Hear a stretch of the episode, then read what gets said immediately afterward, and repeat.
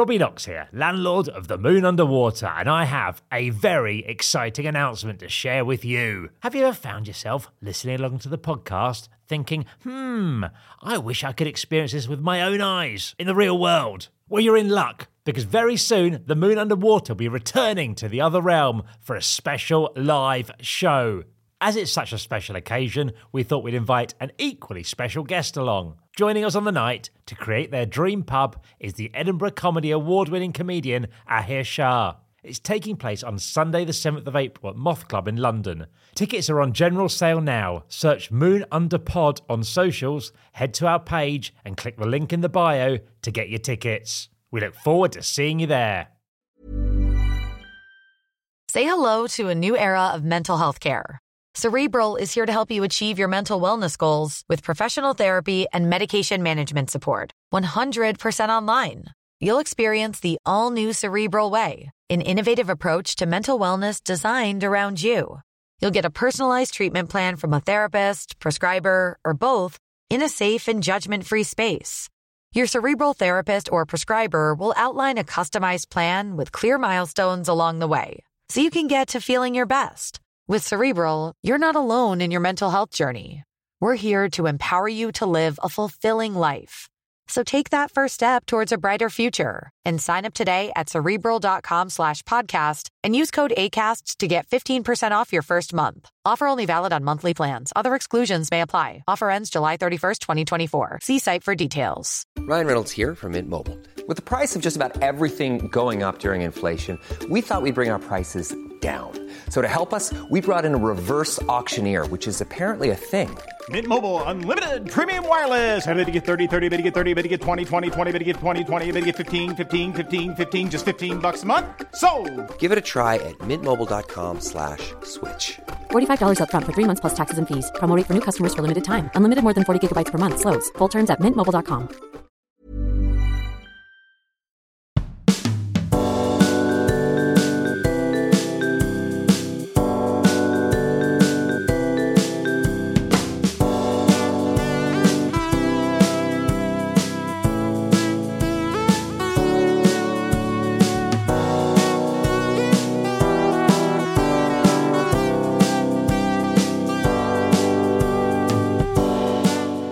Welcome back to part two of The Moon Underwater. I am John Robbins, the landlord of this fantastical pub. Robin Allender is the regular, and our guest this week is the one and only Mr. Al Murray.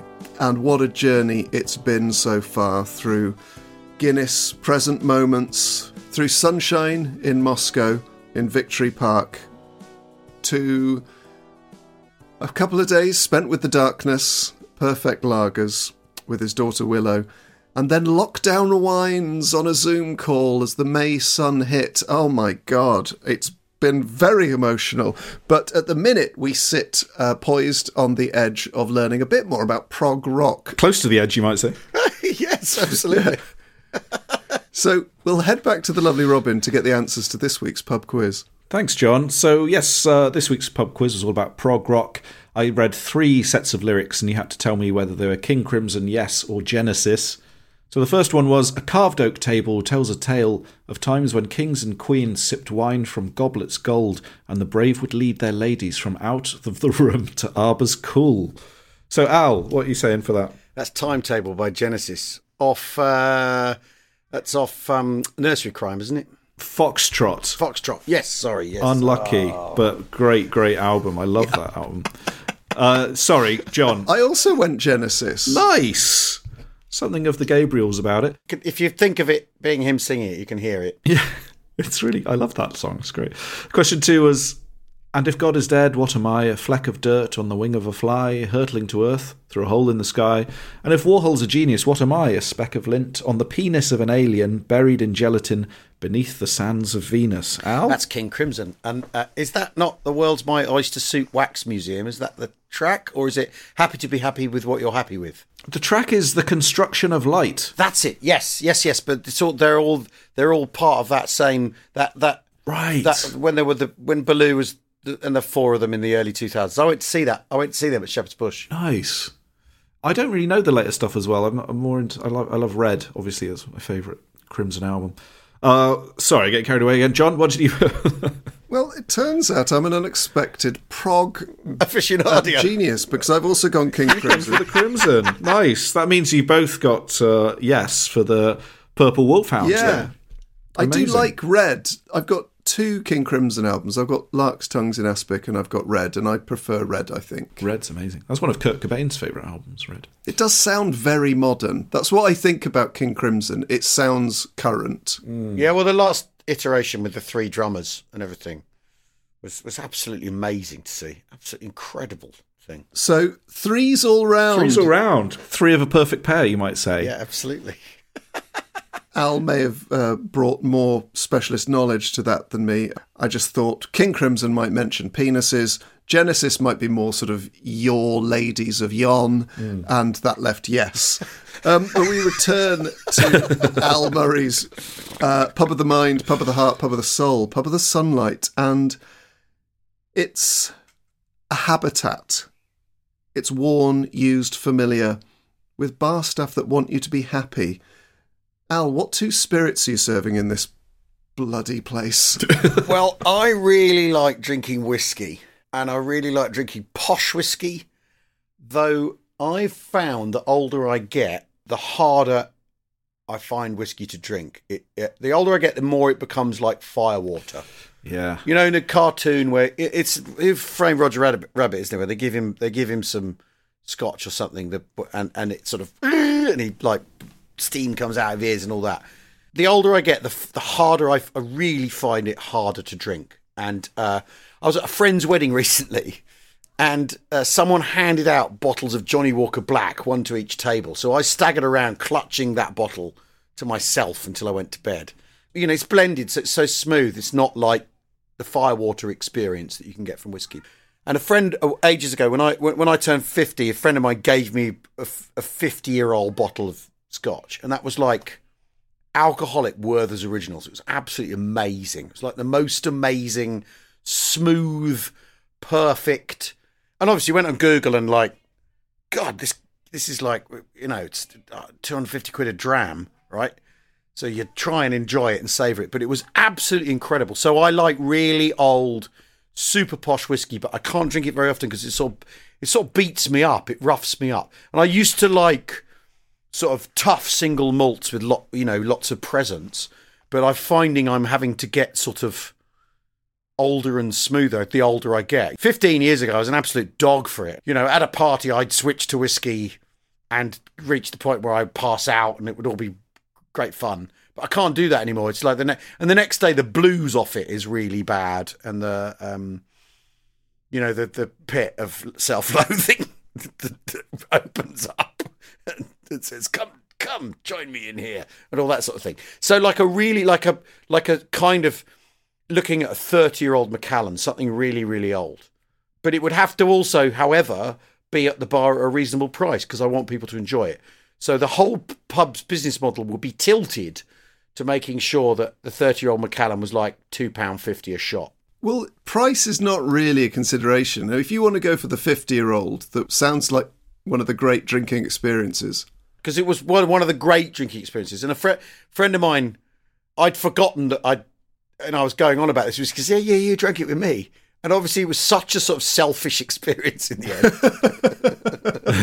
I just completely forgot about the other fellas. Completely forgot who I'd done it with, you know, like the pleasure was mine, you know. So I was on my own drinking this whiskey. Exactly. so, was that a 50 year old Macallan? No, it wasn't. It was something else. It was I can't remember what it was, and it was it was you know a friend of mine who could afford it, and it was a very like it was a bottle of something that they'd only bottled two and a half thousand or whatever three casks or something. It's absolutely it was an absolutely amazing uh, scotch, and and that thing of it being every single uh, mouthful being just like completely perfect, and it also meant you didn't want to just like go ah drink the whole thing in one one glorious swoop. What should we write down then? Because we could write down a whiskey from the year of your birth, Well, let's take that then. Let's do that. A nine, something from 1968. 1968 whiskey. Scotch from 1968. And what would be your, your second bottle? Calvados. N- uh, Norman apple brandy, basically. Armagnac. Um, I absolutely love it. And that's one of those spirits. If you drink it at the right pace, at the right point in your sort of food booze cycle, you can just carry on forever. Everyone's like in a in, in a great sort of appley state of of apples and orchards and autumn. And the conversation can simply flow forever. You don't end up again feeling like you're drinking firewater, you've been run over by an enormous apple, James and the Giant Apple.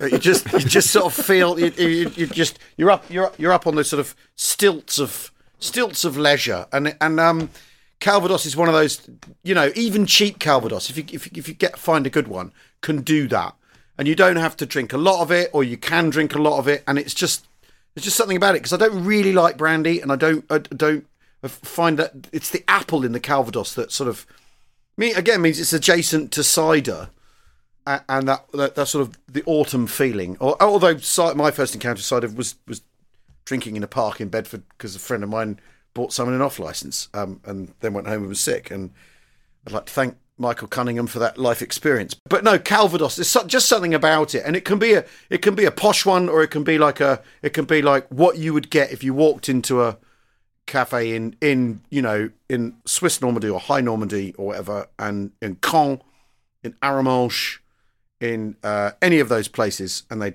pour you a glass of that, and it would all great long greasy legs down the side of the glass would be absolutely fantastic. A lot of your choices seem to be about this kind of perfect point in time. I like what was that phrase you said about being on the stilts of desire? Stilts of leisure, up on your leisure stilts. Yeah. Kind of, sometimes it's it's just the right time if you catch it. Yeah. you can make that happen, but very often it, you know, it's a thing that it's a thing that happens. But the last time I drank Calvados like that was an old old friend of mine came around for dinner with some new friends of mine. We all got on like an absolute total, you know, like the like the Great Fire of London. It was absolutely fantastic. Um, and we drank the Calvados, and the next morning we were all messaging each other about how great was that Calvados, what a fantastic evening. And you sort of think that's what drinks for. Oh, oiling the wheels of friendship and cheer. Exactly. Exactly. Community. It's about community. Yeah. Wonderful. I need to. I need to take a step back from these choices again to mop my brow, to um, to retreat from the great appley state that you've created here in our minds and our hearts, and head over into the cool air of the Moon Underwater Pub Library. Robin.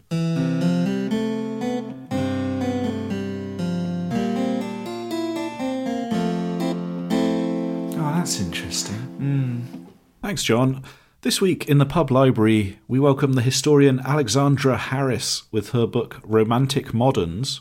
This is a fascinating book about the modernist movement of the early 20th century, which shows how writers and artists were inspired by the past even as they created a new language for the present. She's writing about the kind of time of the Second World War, and she says writers and painters were drawn to the crowded, detailed, old fashioned, and whimsical, gathering souvenirs from an old country that might not survive the fighting. It's a great subject for a book, but what's this got to do with pubs? Well, there's a great chapter in there about the war artist John Piper. In the 30s and 40s, Piper and the writer J.M. Richards worked on a series of architectural review articles that, as Harris says, determinedly paid attention to everything in sight. They focused attention on trifles, looking seriously at the unsensational things which constitute the everyday life of the species, including naturally pubs. So here's a little bit of Alexandra Harris writing about John Piper, writing about pubs.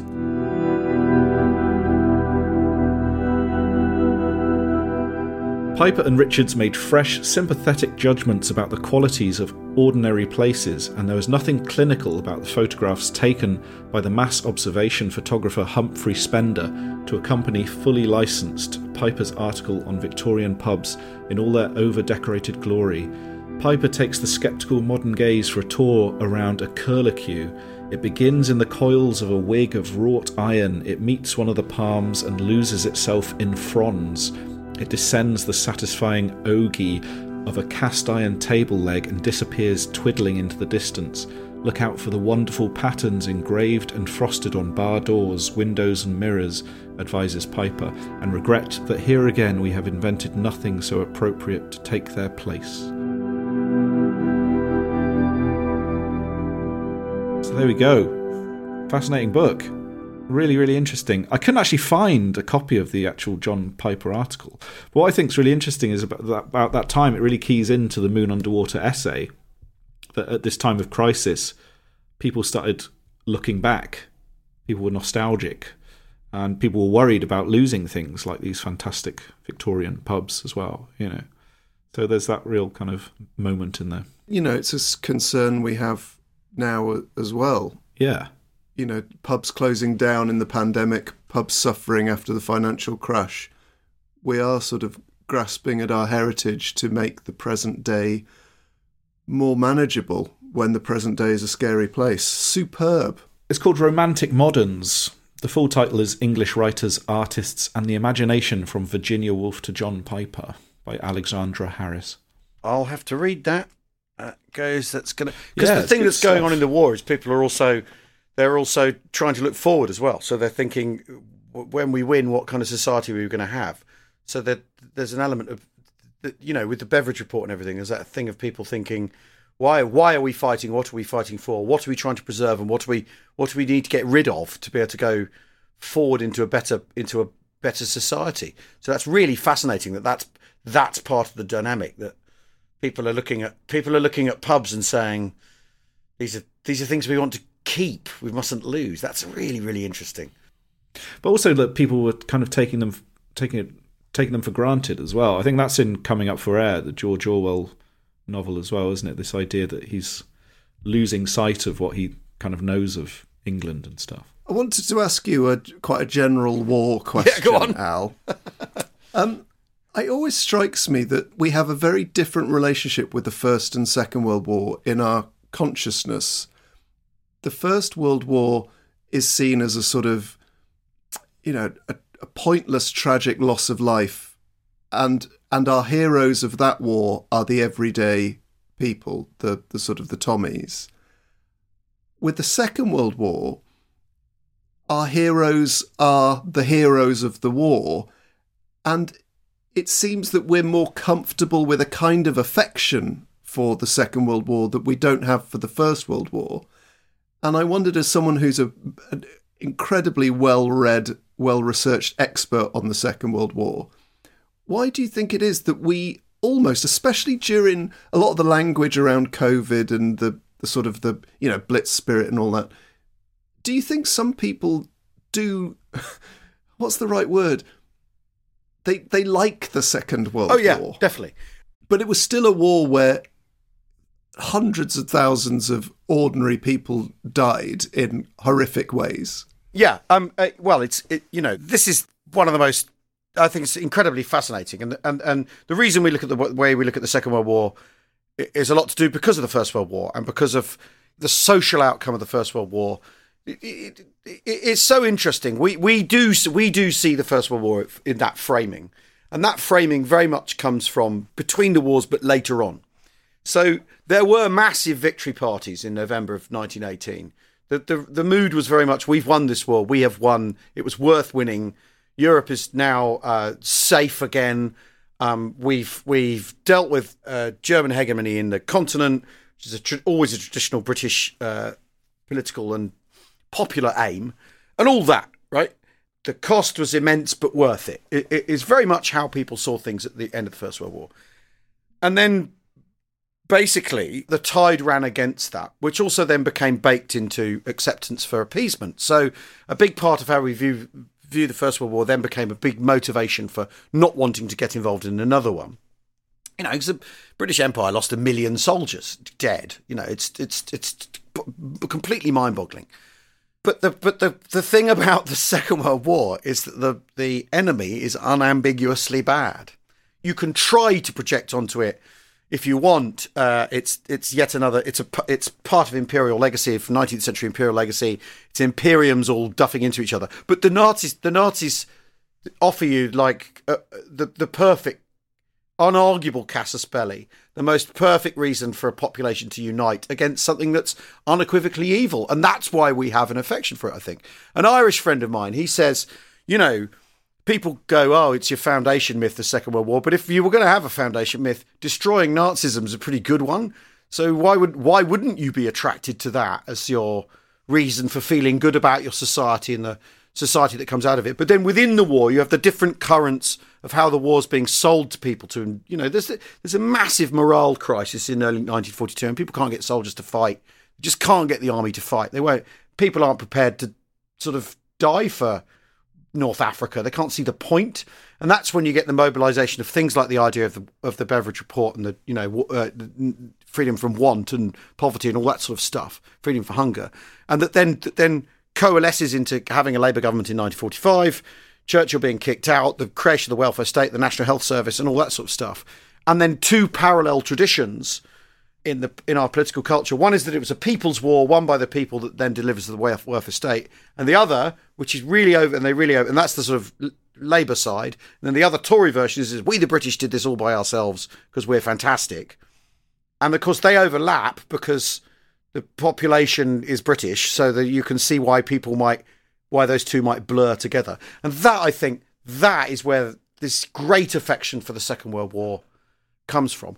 Plus the thing that happened is we were there was bombing in the First World War, but nothing like on the scale of the of the Second World War, which galvanised national opinion and, and you know and popular opinion and made people think, right, well, we've got to fight this one, so we have to win it. So it's got to be the right thing to do. Therefore, it is the right thing to do. Therefore, it's a thing that sits in our um, imaginative affection. Does that answer your question? Superb answer. Superb answer. Yeah, brilliant. That's a. I mean, it's it's such an interesting thing to talk about as well. And John's point, your thing about this kind of people saying about the Blitz spirit now. There's a really good article uh, a journalist called Don, uh, Dan Hancox wrote, which is where he got fascinated with these Facebook groups about. Do you remember yeah. proper bin men? Yeah, yeah. Have you yeah, seen yeah, those kind of things going around? So it's this kind of bizarre nostalgia for sort of like kind of post-war fifties kind of thing, and his kind of argument through this article is people are saying things were worse then, therefore it was better. This idea that because things were a bit harder, Yes, that there's char- one character in hardship, and that sort of faintly masochistic idea. Yeah. I mean, the thing is, the thing is, is in the fifties, people, you know, I mean, it was just so interesting. Commemoration is such a fascinating thing. In 1960, the Macmillan government sat down and said, "Do we want to do something to celebrate 20 years since the Battle of Britain?" They went, "Nah, of course not. It's all over. It was well, we're well past all that. Nah, we're not interested." And so they didn't. They didn't. They didn't do a fly past. They didn't. They didn't do the sort of Battle of Britain things that we would think now are kind of standard bolt-ons to state occasions or public occasions. You know, no Spitfires. They they weren't interested in in 1960. The British government weren't interested in doing that. They, they, they could they basically couldn't have cared less. And and the sort of the the the the, the re the reframing of remembrance and of commemoration that's gone on. You know, the, the, the huge controversy about the D-Day commemorations in 1984. You know, the Thatcher Thatcher government were really not keen because they didn't want to upset the German government at the time. They didn't want to upset Kohl because they were trying to like keep the what was the EC at the time like on an even keel and thought that if we do a big parade where we go on how brilliant it was beating the Germans, we're going to upset them.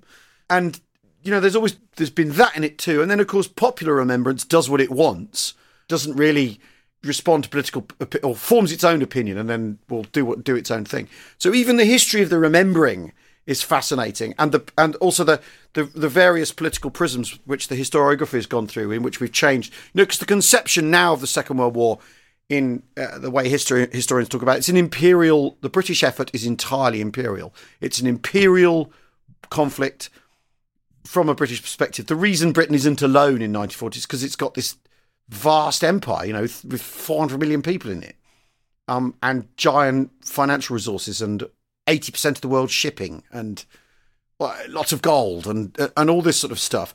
You've got to come away from the very well alone idea that people, you know, that those face group, that those Facebook groups think is what happened. You know, uh, it, it's so interesting. The, the historiography is almost as interesting as the history. Great stuff. Right. We now head to a very different war. The war of selecting CDs to put in a jukebox. Uh, Al, what one album, and I know this is going to be very, very difficult for you as a, a, a huge, mu- not just a music buff, but a musician yourself. What one album would you like to hear when you walk into your dream pub? Well, it's a double album, so I'm cheating. And we've talked about them earlier. It's Seconds Out by Genesis, which is the their live album from two records into when Phil Collins had taken over as a singer. So the music's still sort of proggy, um, properly proggy, and he was finding his feet as a singer and the playing, the sound of the band. Also, I mean, if it, for sheer jukebox value for money, you know, you put your 10p in, supper's ready is 24 minutes. You know, you're like, you, it's no three minute punk uh, uh, anthem. You, How can you have a 24 minute song called It's amazing Supper's song. Ready? it's an amazing It's piece so of work. good. Well, because it's basically it's nine songs cobbled together. It's quite. It's got. There's a bit in Supper's Ready that always reminds me of Queen. That Winston Churchill dressed in drag bit is very Queen. Yeah, yeah, yeah. Willow Farm. Yeah, it's very yes. It's that that is it is like that sort of music hally Queen. yeah, yeah, They go through lots of textures in it. yeah. It's beautiful as hmm. well. Who, who drums on on Seconds Out? Well, you got Chester Thompson on most of it, and then uh, Bill Bruford plays Cinema Show, which is the you know, which is a thing which starts off with a sort of pastoral. Actually, it's it's th- they they did their version of the Wasteland. They ripped off the Wasteland. Home, f it's home from work. Our Juliet prepares an evening meal. She dabs her skin with pretty s- smells, appeasing to appeal and then uh, it's about Romeo and Juliet, and it's it is the Wasteland. They they basically rebooted the Wasteland into sort of and there's a sort of four and a half minute pastoral song, and then there's this absolute wig out seven eight mad instrumental keyboard, great long keyboard solo, you know, on a monophonic keyboard and all that. Well, Ches- Chester Thompson is one of the great Zappa drummers. That's right. Yeah. Yeah, and um, Bongo Fury. Well, basically, Phil Collins saw the the the um Oh, is this the? Is this the? He nicked the fill off yeah, him. Yeah, yeah, yeah. The da da da da da da ba da da digga and digga and digga digga digga digga digga digga that film. Yeah. So he saw the Roxy and Elsewhere shows, Phil Collins, and basically said, "I got to have that drummer." And he, I think Chester Thompson was playing in the Wiz musical at the time, and basically Phil Collins turned up and said, "If you want the job, you're in the band." Just gave him the job. But Bruford is a very different cup of tea, very sort of English and straight and like a less of a groove thing. I mean, he's an amazing drummer, but like a but you, Collins wanted the slightly funkier thing. Which, after all, Zappa for all his like Zappa's bands have that profound groove mm-hmm. in the music, which I think is a thing that if you don't know anything about it, if you read if you read Frank Zappa on paper, you you, you wouldn't realise how groovy it all is. There is a like a break at the end of. It's in that. I think it's called "Don't You Ever Wash That Thing" on Yeah. Roxy and elsewhere. Well, that that break uh, is so good. I can't, that must have been sampled. You know, Yeah. after all the Well, that's the instrumental stuff, it goes into the solo drum beat, and it sounds so funky and cool. Yeah, well, it's the two of them. It's him, it's him and Ralph Humphrey, isn't it? And Ah, um, yes. who then who then went to teach at Bar- Berkeley and wasn't a didn't play anymore. You know, didn't record or, or tour anymore. But yeah, so it's it's so it's Chester on it's Chester on on sort of uh, you know uh, all except one tune, but that is like 10, 12 minute tune that Bill Bruford's on. So you know, like time wise, it evens out. But there's that amazing stuff where they're both playing together and they're playing in sync and they're working around each other and and uh, and and the sort of just the. The, the fact that they're doing something that complicated and it swings absolutely swings and is really really groovy is like it's just a, it's it's so cool and yet with all like all of Genesis music it was a phase they were going through and they're moving on to something else even as they were doing it because they never really settled which is I think quite in, quite an interesting thing about them even if some of the stuff is settle and you might not like they're they're always they're always moving at least Well, superb choice there. Seconds Out by Genesis on the jukebox with uh, Frank Zappa's very own Chester Thompson.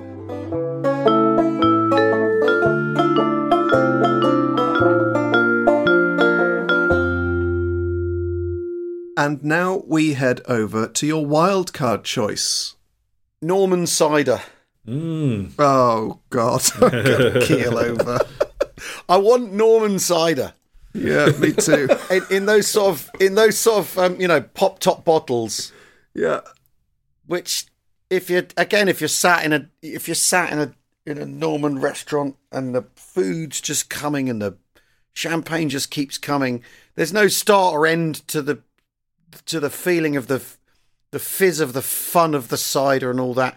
And I filmed a really long I mean it's 20 years ago now I filmed a documentary in, in Normandy. A- again a Second World War thing. And basically every we, you you'd film to the point where you'd think right I've probably got that covered. And then it would be right let's get to know Burge let's drink cider and eat cheese and and maybe some snails i don't know. And someone brave would have the tripe and you'd you know you'd just on this this this thing that apple of the of the cider that and it's not like it's not like your strongbow it's not like your Aspalls it's this it's a and you can't get it here.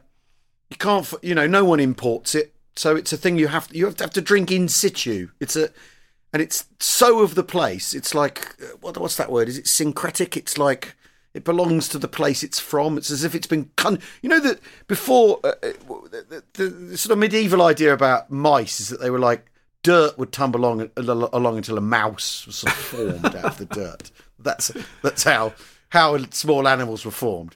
The cider's like that. It's like a sort of it's like a secretion of the place, like a you know, like like it like it's like it's the sweat of the land or something. It's extraordinary. I was quite a big cider drinker. I would say that French cider is the best cider I've ever had. Yeah. And weirdly, Sainsbury's used to do a Normandy cider. Did they? they? Did, they did two, and um, it was just Sainsbury's own brand Normandy cider. There was one which was about sort of four and a half percent, and one which was six and a half percent. Yeah, yeah. It was absolutely delicious. Yep. Tesco do um, an Italian cider, which is really, really nice. It comes in almost like little prosecco bottle shapes. Breton cider's good as well. The what's the, is that called? Kern that one. The problem is it's incredibly moorish. So you you you you get you you don't you need eight bottles of it.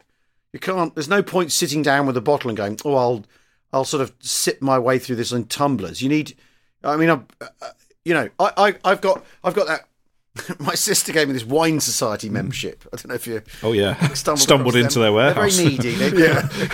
yeah. They they send me lots and lots of emails, and they send me lots of they write. I've asked for paperless, and they I still it's endless paper with like Yeah. they do. You know they do they do a Norman cider, and I think. um but, but you know it's hard to get hold of because it's just that it's, it's not Breton. I don't want the Breton one. I want the Norman one. You know, like people know about Breton cider. I want the one. I want the one. I want the one that is from that. Pla- that's from those places. That the orchards and the the bocage and What they do really well is they balance acidity with sweetness in a way that British ciders tend not to. With British cider, either it's kind of like sort of mouth drying lemon juice or it's like just a sort of an alco pop. Soft drink, yeah.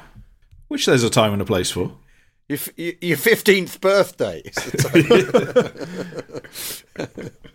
Al, this is just tick, ticking all my boxes here, mate. Really enjoying your pub. But we now must sojourn into the realm within a realm uh, for those who subscribe via Patreon to find out Al's dream pub companion. For the rest of you, Johnny Come Flyby Nightlies, we'll see you in a very short time.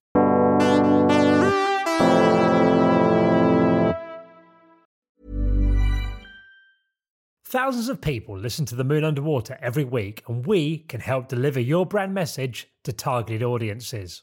So if you're to be part of The Moon Underwater and connect with engaged audio listeners, get in touch. Just email sales at audioalways.com and find out more about how podcast advertising and sponsorship could work for you. That's sales at audioalways.com.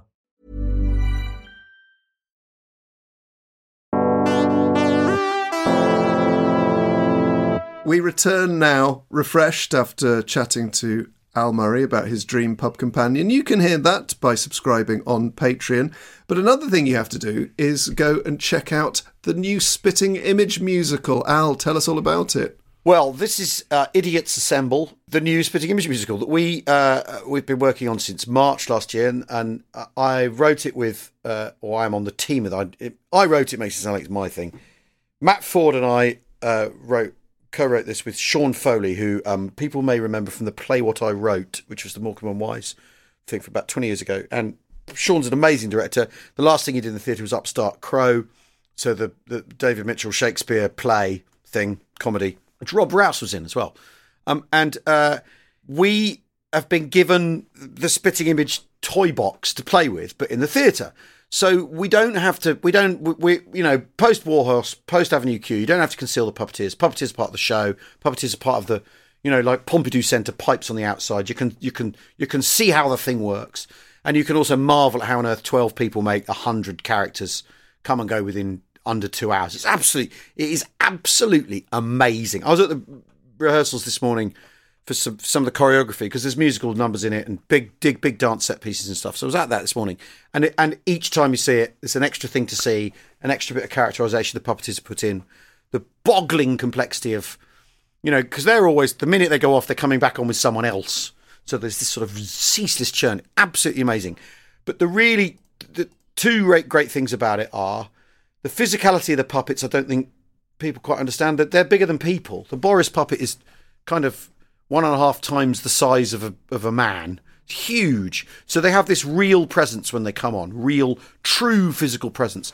And last week I did a gig at the Albert Hall, and what we did at the start is we we did a, I did I got Fordy to do this long sort of Huw Edwards. Oh, we're, Albert, Albert Hall was built in 1879. You know all that like like he's filling for a royal event. And then we had the Harry and Meghan puppets come on in a box in a in a in a spot in the dark, and the impact of the puppets because they're the size of people and the, the caricatures. It's just there's just there's this extraordinary energy in it that you don't get if it's an impressionist going. What would happen if Boris Johnson bumped into Donald Trump in a lift?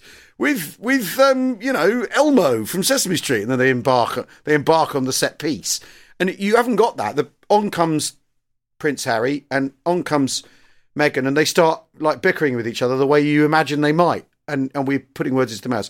So there's that, and there's also the fact that we aren't doing this on television, so we are not compliant to anybody. One question I have is like when when it's a regular TV show, satirical show like Spitting Image, I can understand how the writing process works. You sort of read the papers on a Monday, Tuesday, you write the sketches, you check the papers again on a. How do you write a satirical, topical show a year, over a year in advance? Well, first of all, you throw two and a half versions of it away in the in the interim. Um, we we had a show. The original show was called The Liar King, and it was Boris as Prime Minister wanted to become World King, and then we were probably, apart from him, we were the last people left in the country that wanted him to stay on because we'd written this great big, and it was good. It was good. It was a good. It was good. There were there were two of him. There was the the conscience who he'd given the slip when he was four in a white suit, who'd turn up and go, "You can't do this." He'd go, "Bugger off," and all that. It's great fun, and it ended with the conscience being tricked to going to the gallows instead of Boris. It's really like high opera. You, so you focused on Liz Truss then? Was that what you've done? well, I wrote. I wrote the. I did write a, a spec for the Kwasi Kwarteng puppet that that I submitted on the Monday and on the Tuesday it was gone. and we like we like to think that's the power of the even the prospect of them being satirised that did for them. But no, that what you do is you write a zeitgeisty show. So you you write a thing that tries to capture now. And obviously we do alter because on the press night in Birmingham, because we did five weeks preview in Birmingham, was the day Nicola Sturgeon resigned. So we had to get Jess Robinson off her holiday in the Lake District down to a studio to record the lines to alter the bit that we had with Sturgeon anyway. And there's points in the show. There's like there's some newsreel on on screen with Vox Pop, so we can update those. There's a there's the odd bit like sort of press, press conferencing moment, so you can update that. But basically, the story is it's the week of the coronation. The week before um, uh, um, the coronation, the king is checking the artifacts. You know, so the testicle of infinity, the sword of infinite wank fantasy, and the whatever else, the um, fabric of society, which is a literal piece of fabric, and it's it's too it's too threadbare for him to be crowned. It needs so the fabric of society needs to be replaced or, or, or repaired. And who will take on this impossible mission? Then Tom Cruise comes out of the ceiling on on ropes. A tiny Tom Cruise comes out of the city on ropes in red lamps, and that's the story. And Tom Cruise assembles a posse of heroes um, from stage and screen because that's the other thing about old spitting image was it is it wasn't just politics. It, it really, really was not just politics. It, there was a lot of sport in it. There was a lot of showbiz, sort of Brucey Tarby golfing, all that sort of stuff from the old days. So that it, it, it, they were very keen on it being, you know, in the in the sense of juvenile satire. You know, it's a stew. It's got everything in it in the pot. So it's not just about politicians. It's about us. It's about the, the people we watch on the telly. It's about, you know, uh, uh, society. Hopefully, but but you know, we've got seven good guys, so we've got to have seven baddies and James James Corden who are trying to thwart um, the goodies from repairing the fabric of society. And it's basically it's big musical set pieces. Suella Braverman is one of the undead, um, uh, uh, and and so on. I mean, it, but it to be honest, with the puppeteers, with the, the sort of we we wrote a script which is black and white on the page, and then you hear the impressionists come in and do it. And if the impressionists got the impression right, you'd think, well, those lines are perfect. If they got the impression wrong, you'd think, oh, we've missed the mark there. So that would that, that would sort of colour the page in, or join the dots, and then it's turned into like a into into like a 3D thing now with with its own life, and it's been an absolutely amazing writing experience in that respect. Like from what if we do the royal family singing "We Will Rule You" instead of "We Will Rock You"? What about that? And what if we have Bohemian Rhapsody but re-geared with the king saying he's upset about where things are going? Okay, finally I'm on board. you, you've, you've now sold it to me. The Brian May puppet is a is a, a thing of wonder. Oh, folks, Idiots Assemble, uh, Spitting Image the Musical, is at the Phoenix Theatre from Wednesday, the 24th of May to Saturday, the 26th of August, 2023. 13 weeks only. So get your tickets. It sounds absolutely incredible. Can't wait to see it myself. But we've got business to attend to, Al. First off, what are you going to bar from your pub? You're barred. Um, screens with football on. Yes, tick, tick, tick, tick, tick. I'd have screens with cricket on. I'd have screens with bowls on. I'd have screens with tennis on, but not football. And I guess this is where you and the pub landlord uh, diverge your interests. Yeah, yeah. Although, although I've always, because I'm not into football, I've never really done any stuff about football with him because I don't know about it, and you know, people smell that an absolute mile off. You know, oh, uh, didn't Chelsea United do well this weekend against against you know the the Hotspur or whatever? They just know. So I've never done it, and I've always done it that the pub landlord has has to be neutral in matters football. He has to stay above the pre- petty tribal rivalry of club football, as he puts it. Although obviously, you know, I really hate Man U or whatever. You know, like wherever I am, I'll bung that in. But but I I I, I don't do football, so the landlord doesn't because I just can't I can't fake it, and so I wouldn't want I, maybe rugby, but not football.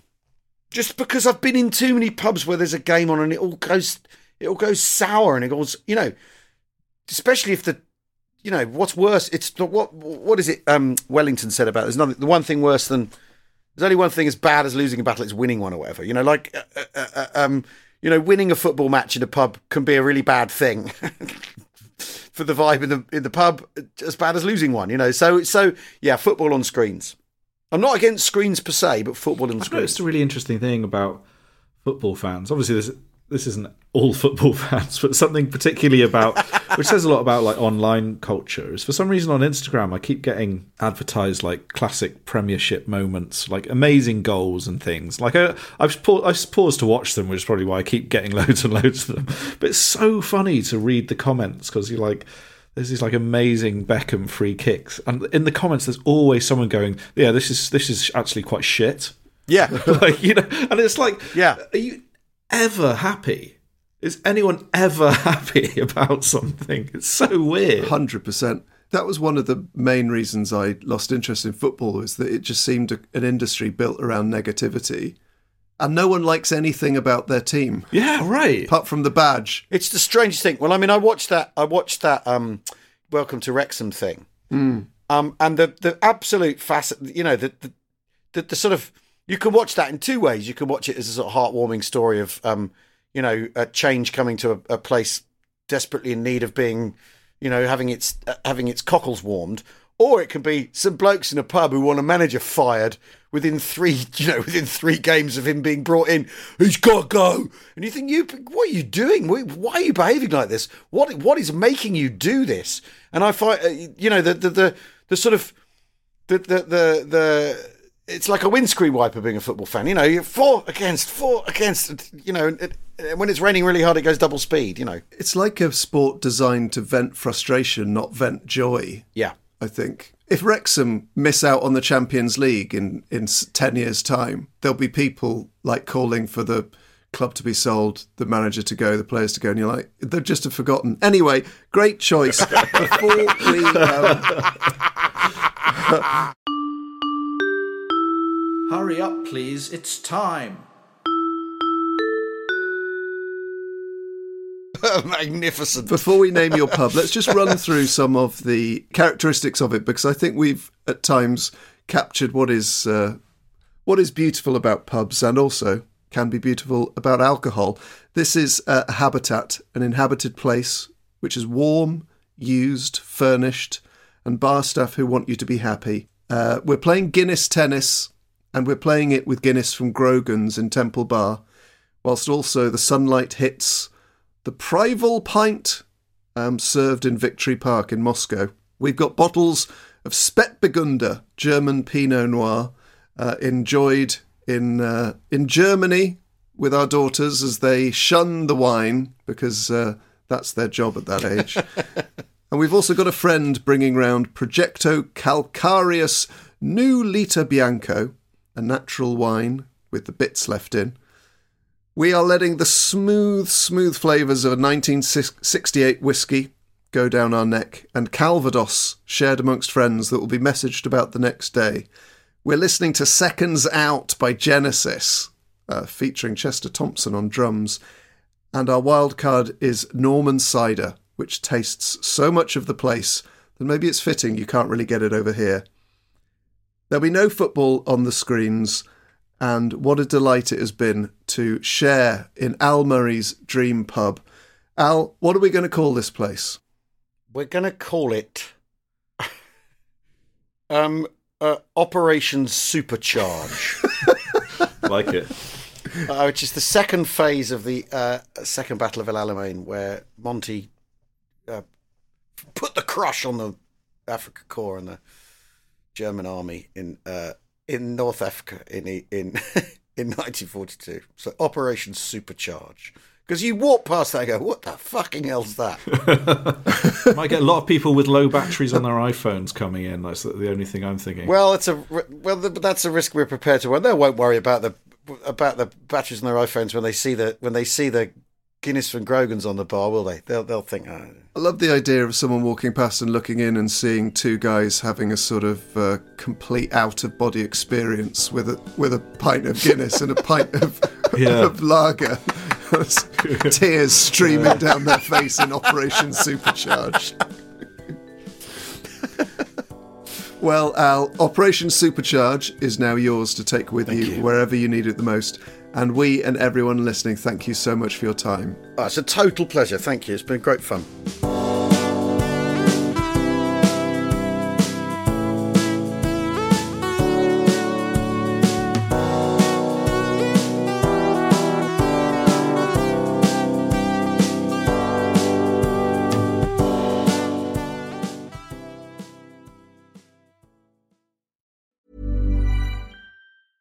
Thousands of people listen to The Moon Underwater every week, and we can help deliver your brand message to targeted audiences. So if you're to be part of The Moon Underwater and connect with engaged audio listeners, get in touch. Just email sales at audioalways.com and find out more about how podcast advertising and sponsorship could work for you. That's sales at audioalways.com.